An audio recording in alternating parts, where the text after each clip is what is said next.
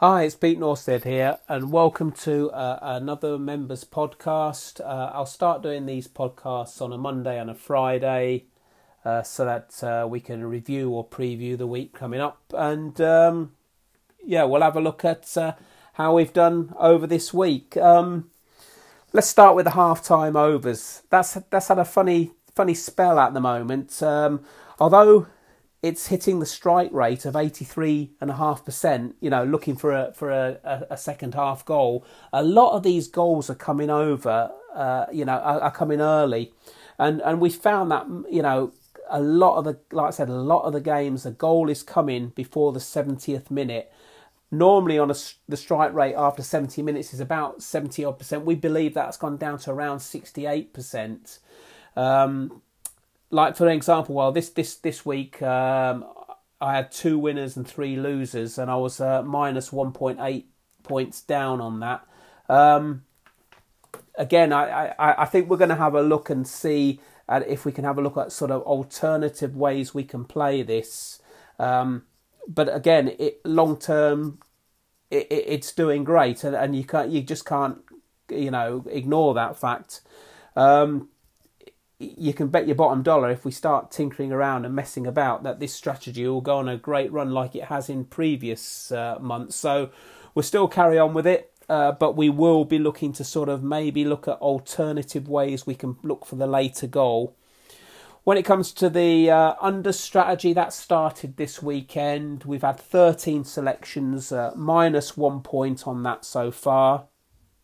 Uh, looking at the ratings and bets on the baseball, I had uh, one point, uh, one up one point, laying a selection there over the weekend.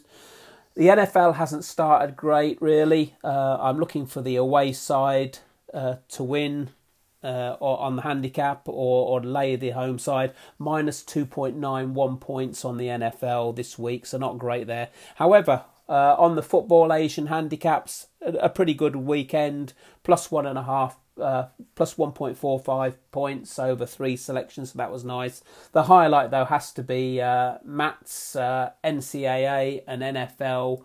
Uh, in the NCAA, he, he had his plus, uh, 3.26 points. Uh, the highlight being uh, the pick of UTSA uh, on the money line at home away at Texas State Bobcats. Uh, they won at 3.32. So that's a nice. He showed 3.26 profit on that and uh, 0.9 profit on the NFL. So that's very good. Also, the tennis. We've got Rome tournament this week. Last week, laying the Reds plus 0.86 points. Since resumption, it's not been too bad. Uh, it's plus two and a half points since the 4th of August. This season, obviously, it was being curtailed because of the COVID situation. We've staked 78.29 points and we're showing a profit of 7.3 points, so just shy of 10%. And that's where it should be. Uh, uh, and where it's at. Um, also, people will have noticed uh, that in the Telegram room where we have the halftime overs, we've also got the dog bot essentially, this is uh, the underdog is the away side, and it could be winning or losing. All you're doing is looking for a, a second half goal. So far, this has given out 35 selections, of which 32 have seen a second half goal. 27 of these uh, have seen a goal before the 70th minute. So we're looking at the, the, the best way to play this. Uh, we'd be looking at two, you know, maybe backing two goals ahead at half time, or some bookmakers you can back a goal before the 70th minute. But we'll we'll get back to you on, on what we think is the best way to play this. I think obviously you'd be very frustrated if you were you were waiting for the 70th minute on this, but that's just to say what that is. So that that that dog bot that's been introduced this weekend. Um, the lay of the draw um, bot has been causing well, it, has been causing a little bit of um, you know confusion uh, with new members. Uh, essentially, when the quick response comes in and it's gone one all, essentially you're looking to dr- lay the draw at that current price. Now, if you don't like laying the draw above odds of uh, uh, three three point two or whatever, then this strategy isn't for you. But really, what I would say about this, that there is some confusion. Johnny's put an explanation of this in his Telegram room, and I should suggest that you go and read that. I will probably do a blog post on this, but really, what I'm saying is that if you want to get involved with this lay the draw strategy, I wouldn't automate it really in, in, in my opinion. But if you are getting involved in it you really need to be there and you need to be managing the strategy. It, it's not one of these where you can leave and go because i mean what's happening is that a lot of these games that are going one all 38% of the games are ending a draw. So what you've got to do you've got to lay the draw and essentially stay in that lay as long as you can and then back the draw at the highest price that you can. Some people are waiting for the draw to go down to prices like 1.8 and obviously you you, you know when it, if you're you know laying a draw at 1.8 38% of these games are going to end a draw you're going to end up uh, losing money. So really you need to look at this. Like i say i'm going to do a blog post uh, on it uh, Johnny's put an explanation in the Telegram room, and I go and read that before you, you, you, start getting involved. Also, as well, I've noticed that in the uh, automation uh, room, people have started looking at a first half goal strategy. Uh, Tiago, one of our members uh, from Brazil, he's he designed this strategy, but this is going to have some heavy variance, and and if you you know if you're not if you don't if you don't like that, then simply don't do it. Uh, but this is going to have winning runs and it's going to have losing runs. So you know, again, be warned before you start really getting involved with that. Um, finally, uh, we're going to be having a look at these uh, Asian handicaps. I mean, the, there's there's definitely been an increase uh, in interest in game state, and game state effectively is the current score. Um, however, what we've done with that current score, we've married this with the time uh, uh of the first goal. Now, I'll give you an example of, uh, of what we're going to be looking at as we go ahead.